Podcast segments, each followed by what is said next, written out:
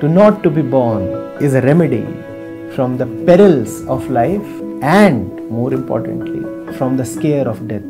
Do not allow your mind to take very seriously all that which comes as a result of your physical appearance. What does your physical birth give you? It gives you a gender, a body, a date of birth, a set of parents, often a predetermined religion. Don't take these seriously. The more seriously you celebrate your birthday, the more seriously you are announcing to yourself that you are the born one. Avoid celebrating birthdays. And even if you want to celebrate birthdays, you must know who was born that day. You were not born. Somebody was born. Happy birthday to him. The cake goes to the one who was born, not me.